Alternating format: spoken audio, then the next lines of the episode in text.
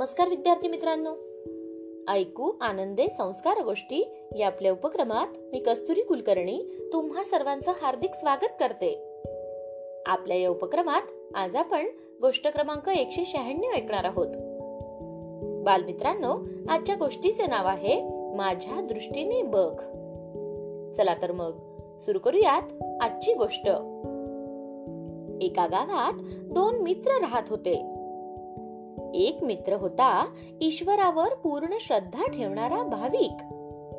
आणि दुसरा मित्र सारखा कुरकुर करणारा.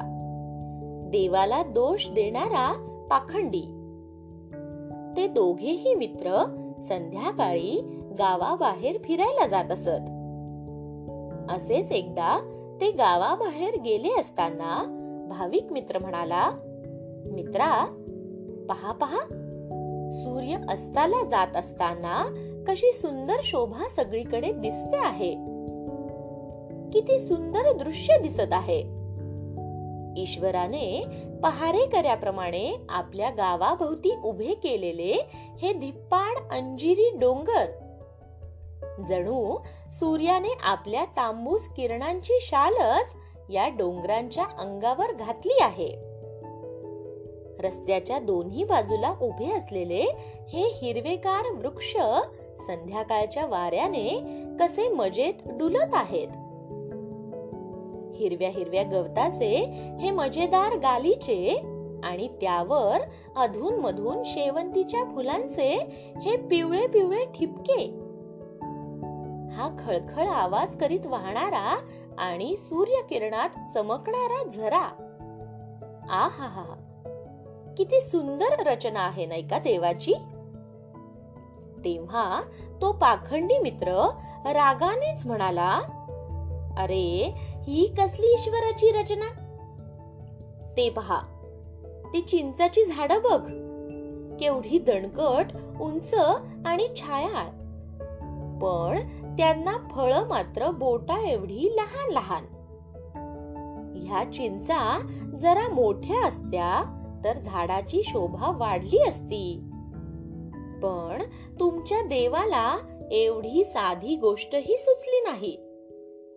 बर तो पहा त्या झोपडी पुढच्या अंगणातला वेल. वेल एवढसा पण त्याला मात्र हातभर लांबीचे गले लठ्ठ भोपळे. हे काय तुमच्या देवाचं रचना कौशल्य? छे बाबा मला काही हे पटत नाही. इतक्यात जोराचा वारा वाहू लागला. त्याच्या पाठोपाठ पावसाची सरही आली. मग साहजिकच दोघेही मित्र धावत धावत एका चिंचेच्या झाडाखाली जाऊन उभे राहिले. तेव्हा देवभक्त मित्र पाखंडी मित्राला म्हणाला अरे अडचणीच्या वेळी ईश्वराची योजना कळतेच.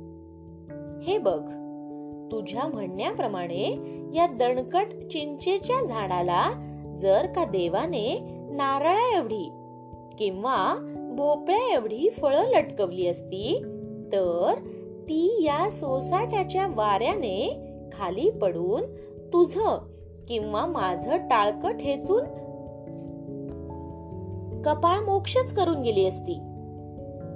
दोन चार चिंचा डोक्यावर पडल्याने काही होत नाही. पण एक भोपळा देखील कपाळ मोक्ष करायला पुरेसा आहे. आता तरी ईश्वराने विचारपूर्वक केलेल्या विश्वरचनेचं महत्त्व तुला कळालंच असेल. होय ना? म्हणून म्हणतो माझ्या दृष्टीने बघ. तेव्हा तो पाखंडी मित्र निरुत्तर झाला आणि गप्प बसला. गोष्ट इथे संपली. कशी वाटली गोष्ट मित्रांनो? आवडली ना? मग या गोष्टीवरून आपल्याला एक बोध होतो बघा. तो बोध असा की दृष्टिकोन बदलला की जग आपोआप सुंदर दिसते. म्हणून नेहमी सकारात्मक विचार करा. काय? येतंय ना लक्षात? चला तर मग.